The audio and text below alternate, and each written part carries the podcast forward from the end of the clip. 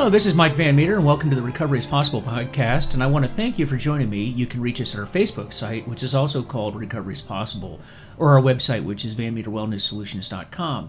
This podcast exists to educate the public about addiction, remove the stigma associated with addiction, and offer help and support to those suffering from addiction. And I also want to bring to you our sponsor, this episode is sponsored by FHE Health, a substance abuse and mental health treatment center specializing in treatment for first responders' needs, including PTSD, anxiety, and substance use. So take the first steps to a better life today by visiting FHEHealth.com. Okay, so today we are going to be talking about uh, suicide, suicide awareness, and suicide prevention. And I want to introduce to you guys an old friend of mine, Paul Bertrand, who uh, taught with me when I was an instructor down at the FBI National Academy. We kind of knew each other uh, somewhat. I, I don't know that we were friends at the time. We we were we were co-workers. The is kind of a weird place because there's so many different units and so many different instructors. And so I knew of Paul. He knew of me. I started with new agents and analysts, and then moved over to the National Academy. And Paul had been over there uh, for quite some time. And Paul will talk about his background, but he was at the academy, left, and then and then came back. And so we were kind of uh, passing one another in the night, so to speak. But uh, he taught um, leadership issues, and he'll talk about that, and then got into some wellness issues. And his specialty is uh, on the suicide side of the house, and that's a, obviously an important subject, something that is directly connect, connected to addiction, which is what we primarily talk about on this program. However, uh, we want to talk about the great work that Paul is doing and uh, the organization Living Works that he is, is working with now. So, with that, Paul, welcome to the program. Hey, uh, thanks for having me, Mike. Um, it's nice to be here with you. Yeah, well, he's here in person, so we're sitting down having a cup of coffee in January here in the Washington D.C. area. So it's really, really cold and dark out. So we figured, hey, we'll just do a podcast. How's that? So uh, let everybody know a little bit about your background, who you are, and what brought you to this type of work. Um, sure. So uh, I was an FBI agent, um, probably similar to the same years as you were. Um, mm-hmm. Came in in 1998, and um, I retired in um, 2019 and then came back to the academy as a, an instructor for two more years. And so I just left the FBI Academy in June of 2021. Um, but while I was in the Bureau, I was a white collar guy for my investigative career. Um, about 14 years out of my uh, 23, I was um, either a white uh, corporate fraud, securities fraud type investigator, or I was a squad supervisor for bank and mortgage fraud squad for three years. But then, um, following that, that was all in Los Angeles field office. Then I, I came over to the FBI Academy and um, had a couple of different jobs at the academy, but my uh, the the most time I spent was teaching National Academy, and that's where I, was teaching um, leadership for law enforcement and uh, leadership, ethics, and decision making.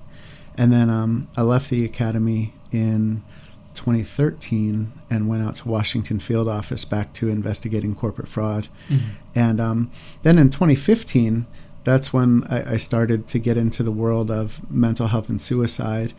Um, I I had become an employee assistance program uh, peer in the Washington field office, and I, I came into the bureau with a master's degree in counseling that mm. I'd gotten uh, back in 1996.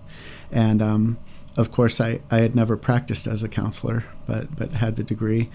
And um, so I started being a peer, and then a job opening came up where they were looking for a regional program manager for the employee assistance program to um, oversee the employee assistance program for the Northeast and the Mid Atlantic part of the country. And actually, at that time, it was just for the Northeast. But I applied for that job and I ended up getting that job. And, and so once I started dealing with um, employee assistance full time, then, then my job became to, um, to oversee and to promote the mental health and wellness of FBI employees. And um, it was during that time, it, in April of 2016, I went to a class uh, called Assist. It's Applied Suicide Intervention Skills Training, mm-hmm. and that's a class that's made by Living Works. And and um, one of our employee assistance counselors in the New York field office had actually invited um, some instructors from Living Works to come and teach assist at the New York field office. And assist is a two day, 16 hour suicide intervention program that teaches people how to have conversations with people who are thinking of suicide, how to identify who those people might be, how to start the conversation, how to build a relationship, how to ask them about suicide, how to listen to their story, how to actually reach a turning point with them that that you might consider a point in the conversation to give them you know hope to be willing to um, uh, give life a chance and and focus on becoming and staying safe for now. And then how to actually put together a safety plan with people that are thinking of suicide to to help keep them safe and then to actually put that plan into action. So i loved that class. Like when i took the class it it, it was probably definitely without a doubt the most professional class that i'd ever been a part of in in 20 years in law enforcement and, and eight years in the Navy before that. Um, and so I decided it would be good to bring that to the entire FBI, not just the, the New York field office. So for about the next two years, I, I spent trying to convince uh, the powers that be within the FBI to actually fund a program that would allow us to train assist instructors in the FBI and and to get out to all the field offices and teach suicide intervention uh, throughout the FBI, and and so we ended up doing that. Um, I ended up getting about 16 assist trainers trained, and we ended up teaching approximately 35 assist workshops a year that would train approximately a thousand uh, FBI employees a year throughout the country in suicide intervention. Mm. Then, once Assist was rolling, um, you know, Assist is a heavy duty course, and of course, it's it's hard to find two days for training. You know, for a lot of people, especially FBI agents, it, it did happen where we'd show up at field offices to teach, and then there might be a kidnapping or something in the office that day, and all of a sudden if there were supposed to be 30 people in the class maybe seven would show up because the other 23 were all called out for whatever the operation was. And and so Living Works also makes an, another program uh, suicide prevention program called safe talk which is only half a day. Mm-hmm. and and in that case, it still teaches folks how to build that connection with someone who might be thinking of suicide, how to tell if somebody might be thinking of suicide, how to ask them about suicide, how to have the conversation with them, and then how to connect them with resources that can keep them safe. Mm-hmm. And so we ended up training 10 uh, Safe Talk instructors as, or Safe Talk trainers as well. And, and now to this day, um, there's currently uh, still, I believe, 15 assistant uh, trainers in the FBI and 20 Safe Talk trainers, and they still have programs where they're offering both assist and um, Safe Talk training to people throughout the FBI. Mm. So, um, so that's how I became involved in this world. And then when I left the FBI in June, I, I came to work for um, Living Works Education, and uh, and currently my job is a, a, military community development consultant. And so i work with um, my boss and my boss's boss. And we essentially help military installations throughout the world um, create networks of safety and suicide prevention training programs on their military installations. Well did you have now you, you trained as a counselor um, yes going into this so did you just kind of fall into this this field with uh, suicide prevention, or what? What kind of what, what what prompted you to have an interest in that? Sure. So, um, it, it's interesting that sometimes we don't realize what's all around us all the time. Right. And and I would say. Um, thoughts of suicide are, are, are one of those things that that are all around us all the time and yet it's it's never talked about. Um, Right. It's never acknowledged. It's never publicized, and um, and once I got into the world where where mental health and and well being was my job, I I be, it became very clear that a lot of people in the FBI um, were were having thoughts of suicide, uh, among other Mhm. mental health type problems, and that a lot of the people within the employee assistance program, um, you know, in that program at the time, there was about 16 licensed mental health clinicians um, in the FBI, including a psychiatrist, and it, it was a peer-based program, and so there was approximately five to 600 peers scattered throughout all the 56 field offices and, and headquarters and across the country, and and a lot of those folks were talking to people who who had thoughts of suicide among other things. And so I guess it's when I got into the work that I realized that okay, this is all over the place and you know a- awareness is one thing. Um, and when you hear about suicide prevention and law enforcement, a lot of it focuses on awareness. But I think if you were to talk to uh, any cops today, they're aware of suicide Oh yeah. and yeah. and they're aware that the problem's out there and they're aware that it probably would be better to talk to someone who can help them if they're having thoughts of suicide. The the trouble with that is that awareness isn't skills. And and people don't kill themselves in the counselor's office.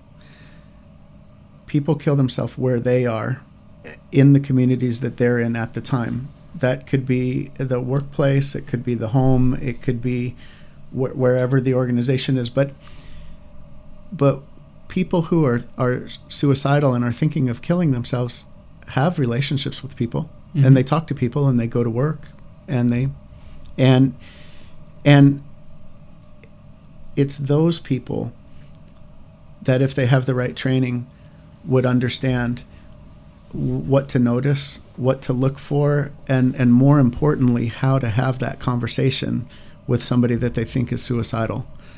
Um, more often than not, people don't want to have that conversation. Yeah. Um, they they either might not know the person's even talking about suicide, or if they do know the person's talking about suicide, um, I ask people all the time, "Do you have any drama in your family?" No. you know, amongst all your relatives, uh, you know, around the Thanksgiving table. Might be easier to ask who doesn't have drama. in their family. Exactly. Yeah. And and yet sometimes when we become overly familiar with people, we might tend to dismiss um, uh, thoughts of suicide because it doesn't fit a stereotype we have in our head of, of Mhm. what a suicidal person might look like. Um, sometimes you might even hear people say things like, "Oh, don't worry about that. They're just overly dramatic." Mm-hmm. You know, "Oh, don't worry about them. They say stuff like that all the time." You know, Mhm. but yet I know I know of people who've been walking around the office for 15 years talking about suicide before they actually went through with it. Right? It's crazy. Um, and then of course there's the discomfort of the whole thing.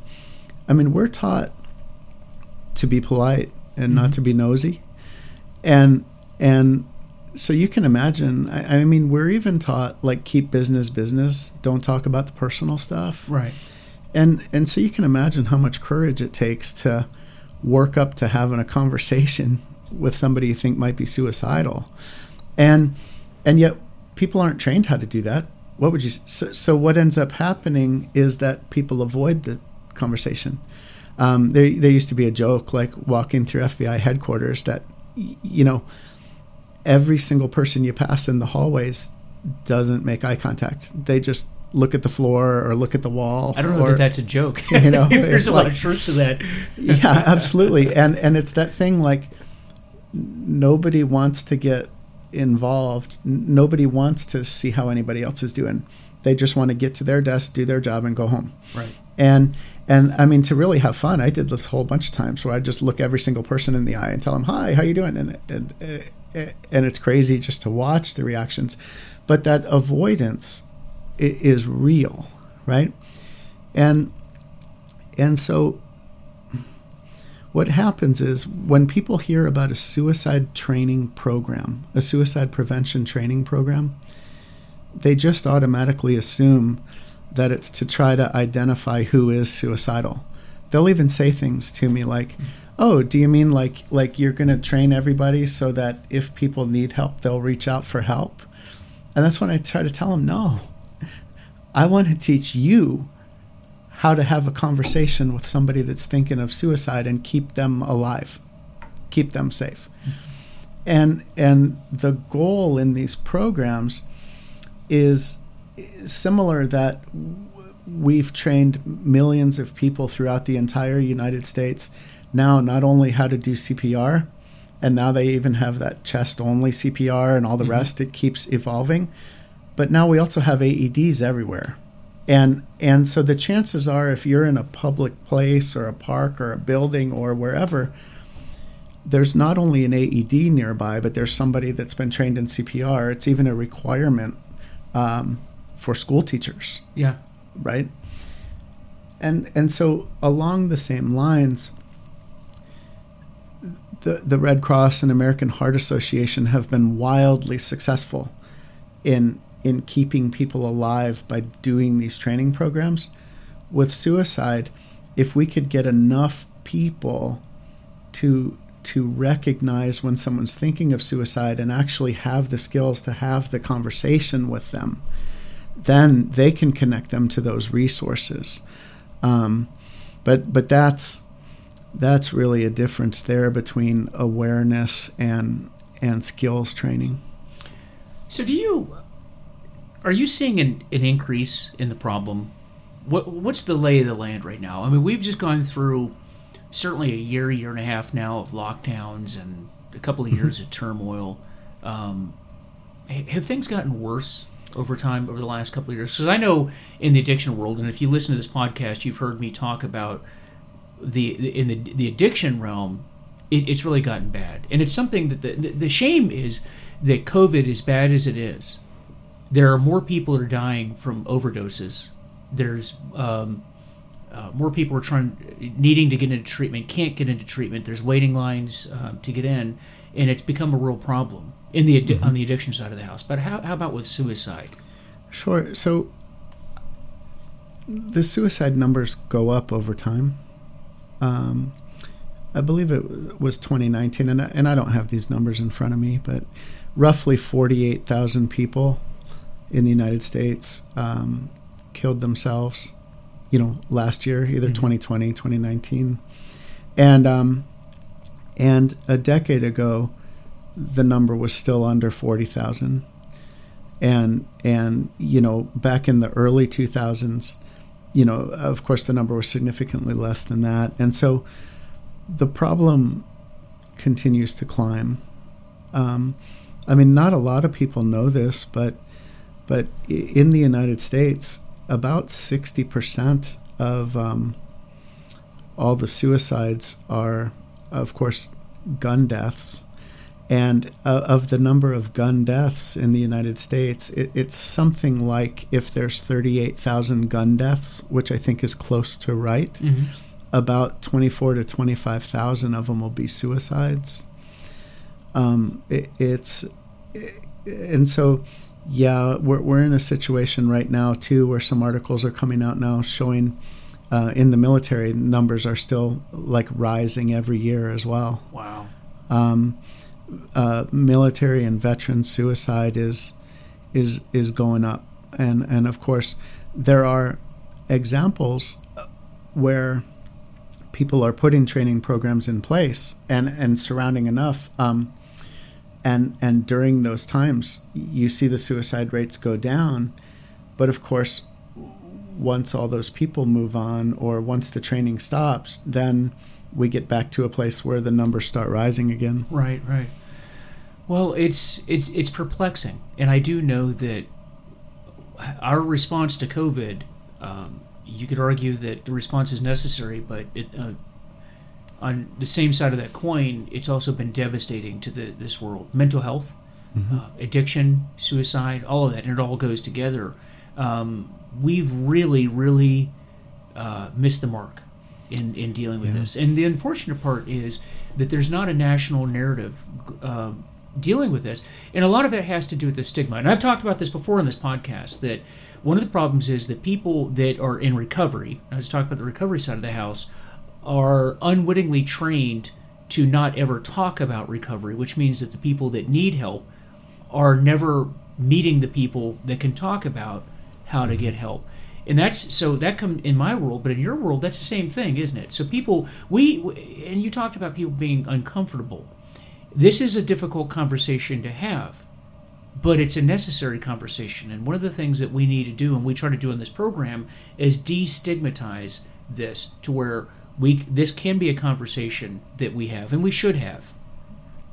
Yeah, I, I kind of see it as an issue of control, Mike, um, where I, I've talked to an awful lot of alcoholics and and an awful lot of suicidal people, and um, and it, it's very similar with both. When whenever I've spoken to someone thinking of suicide or um, who's an addict of, of one form or another, they're they're all by nature very slow to get around to talking about it. Mm-hmm. Um, there's a definite l- real sense of trust that has to be established there, and and where it seems to center around is that people seem to have the belief that as soon as they admit they're an alcoholic or as soon as they admit that they're uh, thinking of suicide, they think they're going to lose control of everything in their life. Mm-hmm. Like they think they're going to lose their job, they think they're going to end up in a hospital, they think they're going to, you know, basically be in all of these programs they have no control over and and all of this stuff is going to happen and and not that some people won't end up in those situations some will but in my experience that's so few and so far between that it's not even worth mentioning Mm-hmm. and and and almost universally with everyone I've talked to I mean and I can I can think of a lot of people they're really pleasantly surprised um, when they start to get into recovery Mhm. or or when they start to get help um, for for the thoughts of suicide and whatever issues they may be having help with of kind of like um, how easy and how nice and and how helpful it is and and then universally they start to think like man I should have done this a long time ago Yeah. I, I, I shouldn't have struggled for so long being scared of what was going to happen if I got help um, versus getting help you know You know, it's interesting that you say that because I hear this at meetings, um, 12 step meetings all the time. You know, people will get up and they'll talk about whatever length of sobriety they have. And it's a very common saying I wish I had done this so much earlier. So much earlier. And there is just something about the fear. And I think a lot of it is just the ignorance and not understanding what, what recovery is all about. And I say recovery broadly because what you're talking about is a form of, of recovery too, and dealing with whatever issue you have, depression, um, you know, and, and let's face it, in the addiction world, that, that goes in it. You, you, I've never gone to a meeting and heard heard somebody say, you know, the reason why I was drinking myself to death is because I was my life was going so well and I was so happy. I got the best wife in the world. My kids are awesome. I got a great job, and so I thought I'd, I'd drink myself to death. It doesn't work that way. It it, mm-hmm. it is resentments, it's unhappiness, it's depression, it's those types of things. That's what drives us to drink and drug. But depression is what we're dealing with here, and we just don't want to push in that direction because of the unknown and really not you know people aren't out front just talking about the joy of life and what you can do. We say in recovery that you give up one thing so you can have everything. In an addiction you give up everything so you can do the one thing and it's the same thing here. This is the kinder uh, kinder gentler softer way. We're always looking for that in life you know trying to find the easier way to do things. This actually is the easier way to do things and there is help that's that's out there. And and if you're listening to this podcast particularly this episode there's probably a reason why you've stuck along um, this long to, to listen to us talk about this. It's because either you or someone you know is struggling with this issue. And there are so many avenues to get help, so many different resources, and you just have to to reach out. And it's not a sign of weakness. Yeah, I know in recovery, step one of AA is I'm powerless over alcohol, my life has become unmanageable. Powerlessness, unmanageability. Unmanageability, we understand. Powerlessness, particularly in our profession, whether it be military or law enforcement, uh, powerlessness is not something that, that we grasp or we will consent to. I'm not powerless over anything. But when it comes to my addiction or my depression, I am powerless over that in in the effects that it has on me, right? And the the weird thing in addiction is it's when you surrender to it and just give into it and just accept it for what it is. That's mm-hmm. actually where the power comes from, because then you get better. You know, I'll tell you what, I got victory over alcohol when I stopped fighting it, which is weird. It's it's it's not intuitive, but that was where the beginning. As long as I fought it, it was it was beating me. Mm-hmm. It's when I when I just accepted it and surrendered to it then and only then could I listen, right? To right. do that. Is it the people, same with you? Um, I, I don't think people realize un, until they're faced with a decision that's that hard um, how much courage it takes to um, to say that you need help with something. And like there's there's um, Brene Brown. I'm sure you guys have all heard of her.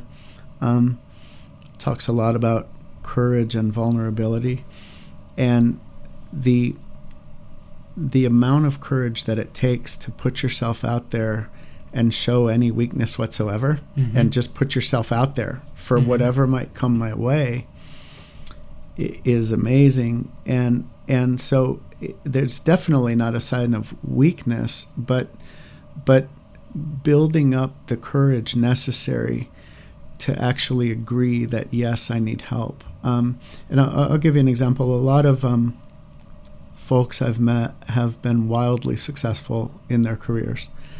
And they have successful families and kids who've gone on to great schools and done great things. And, mm-hmm. and by all measures, they're successful. But, but those people, maybe nobody else knows of the different abuses they suffered when they were kids, for instance. Mm-hmm could have been sexual abuse, physical abuse, traumas, whatever going on in that house when they're growing up. And no matter how no matter how successful they are, that unresolved trauma stays with them, and um, and they find themselves suicidal every day, in their 40s and 50s, approaching retirement, right? And and this is this is common in the FBI, as it is other places, um, and and a lot of those folks will be self-medicating and self-medicating for years mm-hmm. because it's way, way, way, way easier and less scary for them to go someplace by themselves and self-medicate or self-medicate with a few trusted friends than it is to actually face the demons you know that are left over from the the past traumas right mm-hmm. and and and so when i have relationships with people and the people i know have relationships with people there's really a lot to accept in them where they are and understanding like i'll start off i know on the first call with someone that alcohol is a big part of the problem mm-hmm. right yeah but but but I'll, I'll come across with a question like, "Hey, Mike, so you know this and that and this and that and this and that. I got your story right, and I just noticed in there that alcohol came up. Let me just ask you, you know." Is alcohol something we need to worry about it, or was this just a one-off? You had a drink or two and got popped for the DUI, mm-hmm. and and without fail, it's oh no, alcohol is not the problem. You know, it's it's just one or two got the DUI. Okay, no worries. But we'll continue talking over time, and and all of a sudden the alcohol is coming up a little more, and and what's interesting is almost without fail, within a few months, then it's, hey Paul, I really need rehab. What do we have to do? Yeah. right? And but it's but I've found through the going slow building trust approach is then people might actually ask for help rather than being badgered into it and and in in like the EAP world I found that people just won't come see you again if you badger them into it it's all about trust and and relationships And that relationship. Yep. you know Yeah. um, so similar with suicide um, somebody has to know that their whole world's not going to end if they mention suicide before they mention suicide and so sometimes you got to talk to somebody for a while have a relationship with them and then you'll hear things like yeah I, all i think about is suicide every day okay good so now we're there so now we can deal with that so let's start talking about how all the ways we're going to keep you alive. Because when someone's willing to talk about suicide, that's nice. It shows just from that that there's they're uh, they want to live. Hmm And in fact, I say this all the time. I've never met anybody that wants to die. I've only met people who want the the pain to end. I've only met people who want the the messed up situation they're in to end. Of and they can't figure out how to make that end without ending themselves. Right. So so it's this conundrum over do I take myself out to get rid of the pain and but of course if they do if they do complete a suicide then they never get to live without the pain. It, it, it's weird. It's like a it's like a victory you can never have. Yeah, and I think it's important to get to the root cause of why. Why why are we feeling this way? Um, is it is it is it a chemical imbalance? Are there things that we can do to correct that is it a life situation is it a momentary maybe you're going through a divorce maybe you went through a, a job loss maybe there's something some tragedy that happened and and talking about that and there's different ways that we can get there uh, substance abuse is another way that we can get here i always alcohol, for example, I always talk about, you know, alcohol is a depressant. And a lot of people, when you point this out to them, it, it seems obvious, it seems intuitive, but it's really not when you're in the mix of it. Um, we get very depressed. So we're very upset. So what do we do? We drink. What is alcohol? It's a depressant. Right. And then, and I've talked about this before on this podcast, that when you drink alcoholically, um, you're not absorbing certain vitamins and minerals, B's, uh, the B series of vitamins, 1, 3, 6, and 12. Uh, serotonin levels drop because you're not sleeping properly. GABA levels drop. All these different things drop. And then, and so you're compounding the depression issue. You had depression, and now you're making your depression worse because you're putting a depressant in, and then you're not uh, getting in and retaining the vitamins and minerals that would help you uh, get out of this rut. And it's just this self fulfilling prophecy. And it's amazing you know how many people um, come into a treatment center for example most people i interview when they come into the treatment facility that i'm, I'm working at right now um, su- suicidal ideations are a part of their story it's almost a given when people come in but you- it's amazing when you get people sober for a period of time how that then starts moving moving off of the table Yeah, there's a lot of similarity there with what you're saying. If you uh, there there are lots of reasons people consider suicide. Of course, um, loss is a very a very common one. It, it, it can be loss of relationship, loss of financial security, loss of friendships, loss of you know perceived future like Mhm. failure, loss of opportunity, whatever. And and I talked earlier about like um, self medicating through Mhm. alcohol or drugs. And what's interesting is that the suicidal thought isn't the root of the problem, as I would say that the the abuse of alcohol or drugs isn't the root of the problem.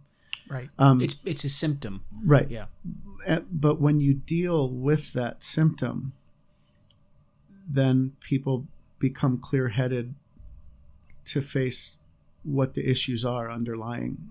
And and so what I mean is when someone's not self medicating every night, all of the sudden they're sober and and then they can start actually putting some different effort into making the bad feelings go away. you know, whatever that will be. Um, similar thing with the the suicide intervention is our, our goal is to keep people safe for for now, right? Because we, we don't want people to kill themselves now.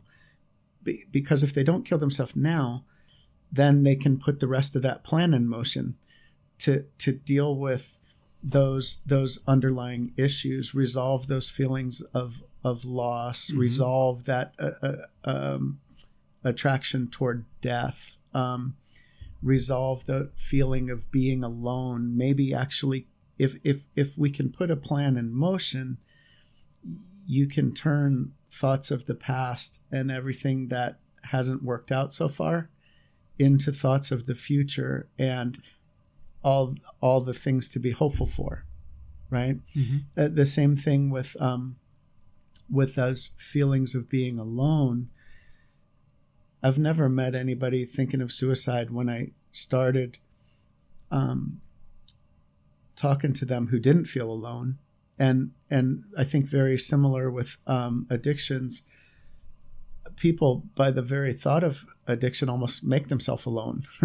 Like mm-hmm. they isolate themselves well, addiction right? and isolation go together. And yeah. yeah and and so th- the goal is to to get them to the point of course of feeling supported. And so and and so in feeling hopeful and supported and focusing on the future you know and focusing on life-giving activities that's that's what pulls somebody out of they don't they're not suicidal anymore right? If they're not focused on death past and alone really quite similar in the um, addiction world not focused on on me completely numbing myself to death instead focused on okay what can i do to fix this and move forward and get things better because clearly this isn't working for me yeah, and let's make no mistake about it. Addiction, if you're listening to this podcast and you are suffering from addiction, um, there's a progression. Addiction is a progressive disease. A big book of Alcoholics Anonymous talks about jails, institutions, death. That's what will lead to it. It's a slow form of suicide. Addiction is a slow form of suicide. And so the same principles apply. And what do we do? You talked about isolation. First thing we do is to get you out of isolation and put you into community. That's what the fellowship is all, all about. That's why there's uh, this constant emphasis of meetings, togetherness, group, sponsors, hope. You know, we, we talk about experience, strength, and hope. Experience, strength, and then the hope for the future. We're always looking towards, you know, being in the present, where we are now, with the idea that we're going to carry this forward into a better life. Yeah. The future. Do you know right? I, love um, a, a, little saying, w- which is that the only thing in our entire lives we can control is what we're doing right now. It's right. That we, we literally never know if if we're going to have tomorrow and we obviously can't. Uh, we don't know if we're going to be alive at eight o'clock tonight. Right. We, we, we really don't. You would think, well, that's kind of morbid. And, no, but really, we don't know. And if I think if people would m- put more thought into that, what am I doing right now? We we would have a lot less issues than we have. Um, and you know, you brought up a great a great thing. I, have been a student of uh, positive psychology and well being for the last couple of years, and and I, I love the analogy of the number line that I've just gotten out of some of my training and, and mainstream psychology and that um, working on the on the principle that they want to remove misery. Like if we can just remove depression from people, if we can remove anxiety, if we can remove the bad stuff, people will be happy. And and and of course that's not true. If you look at that number line, maybe somebody's suicidal or addicted, you might consider them at their bottom down there around that minus 10. If we remove that stuff from them, they're just at 0 mm-hmm. and, and what we're left with is emptiness, of course. Mm. But all of that stuff that you were talking about, um, those positive relationships, right? Having positive relationships is a big part of well being. Um, I mean, obviously, I'm going to kind of quote a little bit of PERMA here, which is um, the University of Pennsylvania and Martin Seligman's theory, but but that whole idea that well being takes work and well being takes action. And if you don't do the work to have well being, you'll have emptiness. Mm-hmm. Just as if you remove that depression and anxiety, you have emptiness. Nobody wants to be empty. Everybody wants to be on that plus 10. And so the way to do that is to actually put the work in to go out there and develop positive relationships and follow through with it, to actually find activities and conversations and hobbies and other things that that we love doing so much that we lose track of time. We forget to go to the bathroom. We forget to eat. Um, if you think in your life of what it is that you used to do, what for fun, what you used to enjoy, everybody has that long list of used-tos, right? the used-tos. Um, you've heard of Kevin Gilmartin speak of this Yeah. quite a bit. Is those are the things that give us engagement that we that we that we lose track of time doing, but it takes effort to actually do those things and not go sit on the sofa, right? Um, same thing with finding meaning and purpose. Having meaning and purpose actually translates to belonging to and serving something bigger than ourselves. Hence the in in my world the higher power, the Mm-hmm. concept of a higher power. Higher power doesn't have to be God. Can be God, Mm-hmm. but it can be a purpose. It can be a movement. It can be something greater than you. A Yeah. purpose greater than you. It's um not um uh, and not to be left out as well is accomplishment. It actually pays huge dividends to accomplish accomplish something worthwhile once in a while. Mhm. and um, it, it, it's funny. I mean, not to toot my own horn, but last year I decided walking would be my thing. yeah. and um, and it, it's kind of funny. I Yeah. ended up walking thirty one hundred miles last year. That's a, like like over a thousand five Ks. The distance and and what's interesting of it is it, it takes effort, but but along with all of that positive emotion, uh, positive relationships, engagement, accomplishment, meaning, purpose.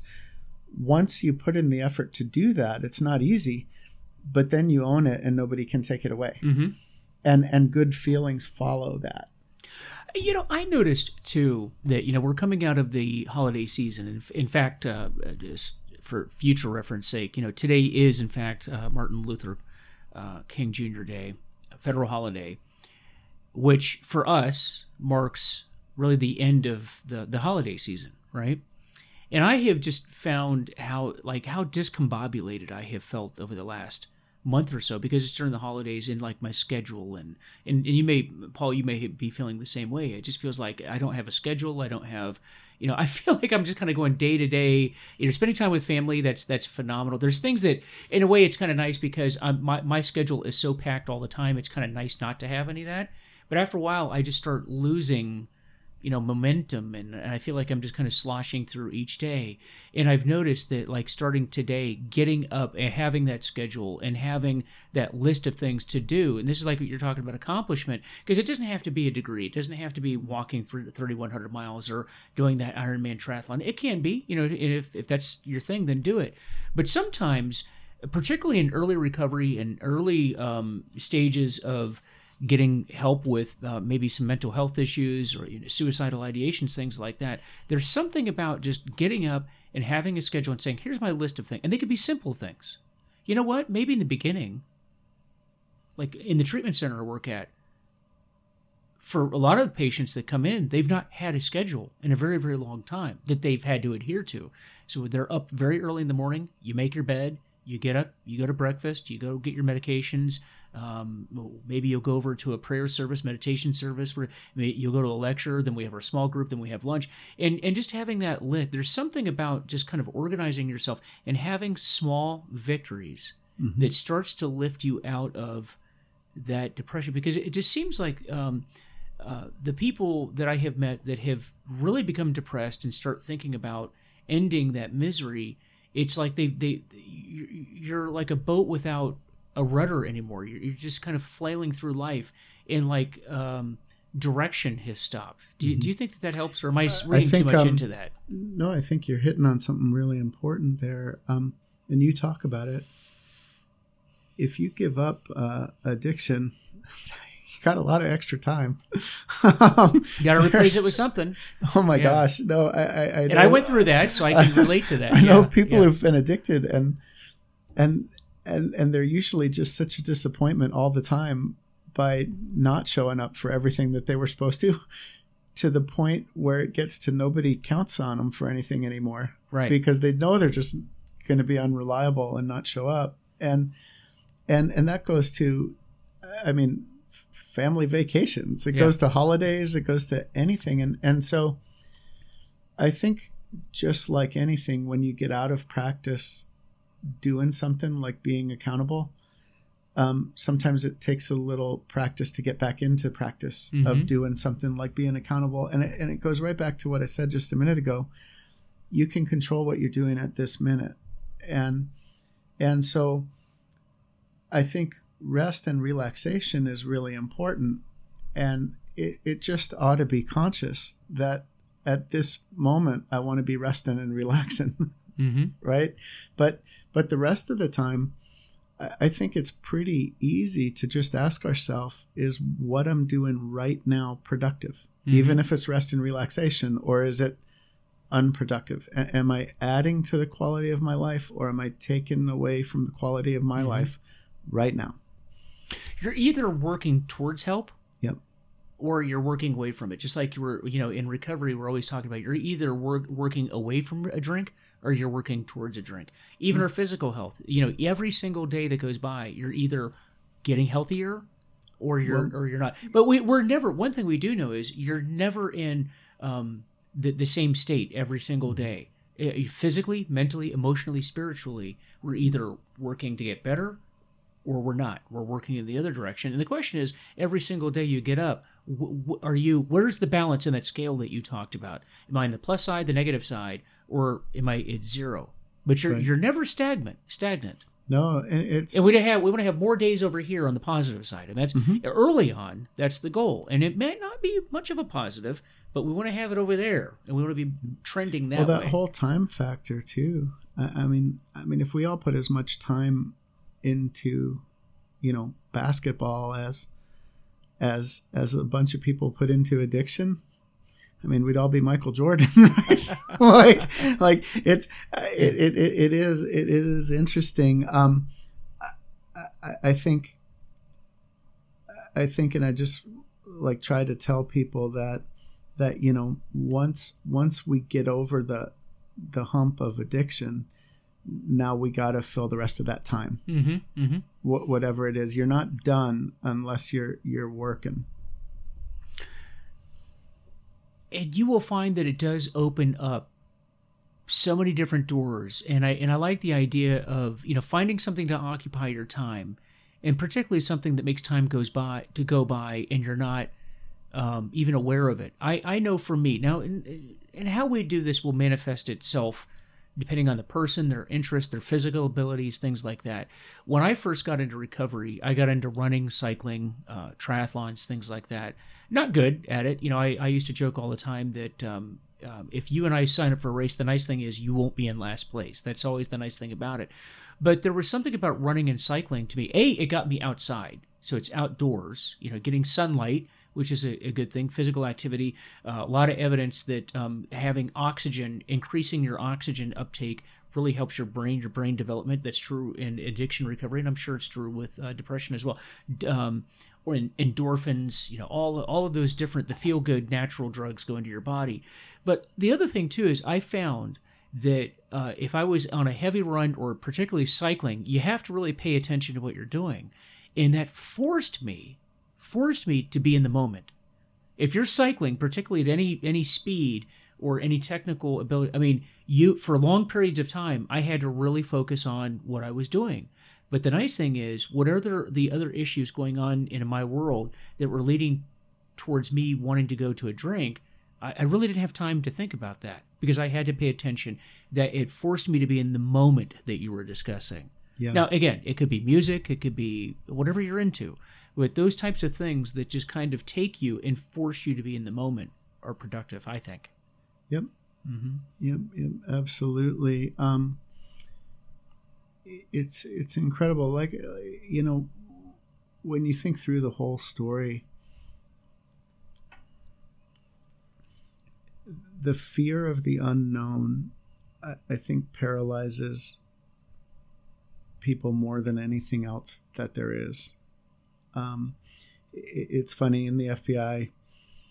Uh, facing um, an internal investigation mm-hmm. would probably be like the scariest thing that ever happened to employees. And and when we had to deal with you know employees going through internal investigation and facing OPR and um, suspension, these people would be distant at work. They become completely unproductive. Um, mm-hmm. They're distant at home. Their spouses think they're cheating on them because they're always distant. They're not in the conversation.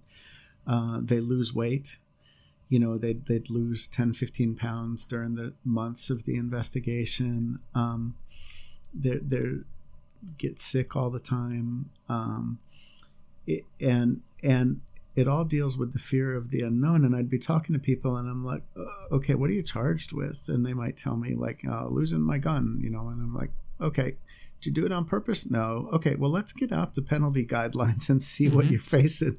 And and you'd see that like it's a mandatory maximum penalty of like I don't know three days on the bricks or five days on mm-hmm. the bricks or something. And and we'd look at all of the stress that these people are putting themselves through facing three or five days on the bricks like rationally it doesn't make sense but it falls into that category of fear of the unknown and and it, I think it's the same thing when people find themselves addicted, or even when they find themselves um, suicidal. The fear of the unknown and what's going to happen to them mm-hmm. prevents them from taking any positive steps. So maybe they want to combine the two, and it's much easier for me to just drink myself to sleep every night than it is to face my demons. Yeah, we right? call that catastrophizing. Mm-hmm. Oh, you know, worrying yeah. about you know something in the future that hasn't happened and likely will not happen and even if it does happen won't happen the way you think it's going to happen yeah and the way that it spirals and ruminates and mm-hmm. it's people late they don't sleep lay about at night thinking and worry and and and um and so a couple of things one is if I mean, I, am in the training business, right? Mm-hmm. And, and and so of course, I help people when I see them and they need help now, but more than that, I try to train everybody else so that when they see somebody suffering, they know how to how to help them, mm-hmm. right? But then get once they get in to the help, then I think that's where all of the good things like the engagement and the flow come along, right? And that's where they can start to do all of those healthy things. Mm-hmm. Um, but while they're drowning their sorrows, they, they can't. Mm-hmm. It, it's not like you can do both. Mm-hmm.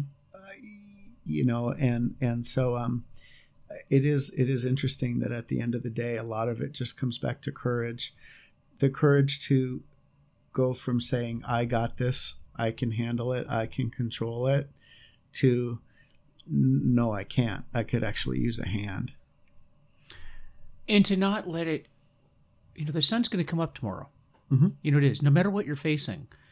Um, I, because I was an EAP peer myself, I, I went through a lot of that with other, you know, other agents and, and support employees and people would just ruminate over things. I, I, have to say that there have been times in my career where I would just ruminate over things that that you just have no control over that. And you know, there's there's a saying that you know you have to you know we talk about the serenity prayer. You know, there's things that you can control, things that you can't control. And the what we have to work on is recognizing the difference between the two, what we can and what we can't control, and just realizing that that you know there's a certain point in the day where uh, and I always tell people that I work with that uh, you know you you're taking this personally. It's a personal attack. You know, like let, the example you gave. You lost your gun. Okay, it happens. Believe it or not, that actually does happen in the FBI and other agencies. Um, you're not the first person that that's ever happened to. You won't be the last person that that's ever happened to. And at the end of the day, you're likely, unless you've lost a bunch of guns, you're probably not going to get fired. Okay, what's the worst? You know, you might get some days off, three days, five. Okay, five days. All right, but you're not going to lose your job. There's nothing that you can do about that. It's not the end of the world, and and don't take it so personally. It's business. This happened. You lost your gun. You're going to get days off. Move on. You know, move on from it. It's not the end of the. It's not the end of the world, and you can extrapolate that to a lot of different things in life. Um, very little of what we think is going to happen, what keeps us up at night, and we think about, and we play these scenarios out. If you think of your own life, all the things that you thought were going to be tragic in your life, if you go back and analyze them, very few of them ended up being near as bad as you thought they were going to be. Very few of them. Yeah, you know, um, another thing I wanted to mention um, just before we wrap up is um, a little bit about how common um, thoughts of suicide are. Mm-hmm. I, I think people often think that people that think of suicide are somebody else, and and they don't want to be quote unquote one of those people. But one thing we know for certain is that thoughts of suicide are a normal human condition Mhm. and and in certain communities i mean especially if i throw out like military law enforcement you know the ones i'm familiar with i would kind of say that people are being a little bit disingenuous if they say they've never thought of suicide um, it's it's like the, the the science numbers say that at any given time say like in in any given year um, 5% of people 1 out of 20 will consider suicide. But sometimes we ask like what does that look like? Well l- let's look at the fbi for instance. There's 36000 people in the fbi if any given year 5% of them consider suicide that's 1800 people. Mm. Right think about That's it like that It's significant. Yeah. yeah, and then times that by how many years? I, I mean, there's a lot of opportunity out there, and and so clearly, you know, at, nationally, one out of every 70, 100 people or so kills themselves every year. Okay, but we're saying one out of 20 people has a thought of suicide. And so there's an awful long road between a thought of suicide and and people killing themselves. Mm-hmm. Um, uh, the odds are overwhelming that people that are thinking of suicide are not going to kill themselves, Mm-hmm. but some are, Mm-hmm. right? And and so what I would love to see happen is is you know if enough stigma was removed to say um, like what's happened with um, you know domestic abuse or child abuse over the years how it, it used to be somebody else's business and we don't talk about that. And now anybody would talk about it that we have you know nobody keeps it a secret right? Thoughts of suicide are so normal that uh, kind of like I want to say like everybody's doing it at one time or another that that um it it if if we got to the point where people would talk about it when it was happening we could avoid getting down the road as far as that one in 7000 Yeah. Yeah. um, that it doesn't have to get to the point of somebody actually thinking about pulling the trigger before you know we think about getting help that that it's common enough and and that there's no reason not to just deal with it when it happens you know we don't Mhm. have to let it get farther and farther and farther and farther until we're at the point of actually making attempts. Um, I mean, like I said, nobody that I've that I've met wants to die. That's They not how. to end the pain. yeah. it's that first thought of suicide, which is, hey, yeah, this is bad in my life, and that's bad, and the other thing's bad. Gosh, maybe it'd be better if I just didn't wake up. Yeah. You know, gosh, man, this could all go away if I just wasn't here. Right. Right? gosh, they would all be better off if I wasn't here anymore. I'm just a burden, right? Yeah. Like like that that's what a thought of suicide sounds like. it's not like a special thing that that you know is complicated, Mm-hmm. right? And and and the one thing that every single person who's ever thought of suicide is is a person who didn't think of suicide until that moment. Right, Right. right. They're still the same person. And and so the thing is to just recognize, hmm, okay. Things have gotten bad enough where I'm starting to think that maybe a solution would be for me to not show up. I should probably start finding alternate solutions. Right. Like, you know, and, and of course you can translate that to the world of addiction. Um, kind of like things are bad enough. I should probably start looking, uh, like you t- you've told me before um, when we've talked about clients is people don't have to ride the elevator all the way down. No, like they can get off at any floor. no, they don't. And the thing is, is that, and it will close with this: that help is available. Training, the training that you do, and and, and even if it's not the the organization that Paul is associated with, there are other organizations. There's a suicide hotline that you can get hold of, and I'll I'll be posting uh, that that number on uh, on the page here, and you can find it. You can Google the suicide hotline. But there's all kinds of organizations and help. Uh, most places where you're employed will have something available, or they at least will have people that can point you in the right direction. You know, we're talking about the FBI here, but if you're a police officer, first responder, or anyone in the community, um, many many corporations have something available, and reach out and start that conversation. So, Paul, if, if people want to get hold of you, how would how would they do that? Your organization, or you personally, or whatever you want to put yeah. out. Um, let, let me just uh, uh, tell you tell you this, Mike. And um, people ask all the time, "What can we do to help?" If they're family members or friends of someone who's thinking of suicide, you know, they, they'll say questions like, "What can we do? We're not mental health clinicians. Mm-hmm. What can we do? We're not psychologists."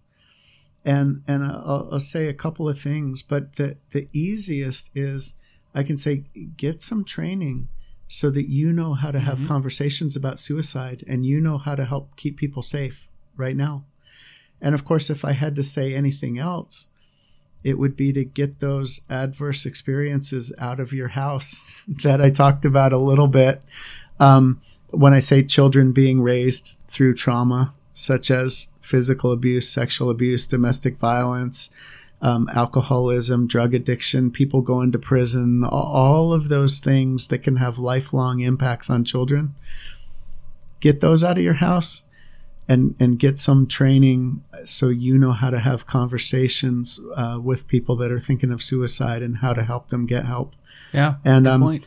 to to um um to get are you looking for how to get a hold of me personally Uh, If that's what you want to give out, or your organization, um sure what do you think is Um, best? well I, I work for um, LivingWorks education and LivingWorks is one word and um and livingworks.net is the website and you can find um, various training programs on there and then if you um, want to get a hold of me directly it's paul dot bertrand b-e-r-t-r-a-n-d at livingworks.net that's paul dot bertrand at livingworks.net Mm, okay.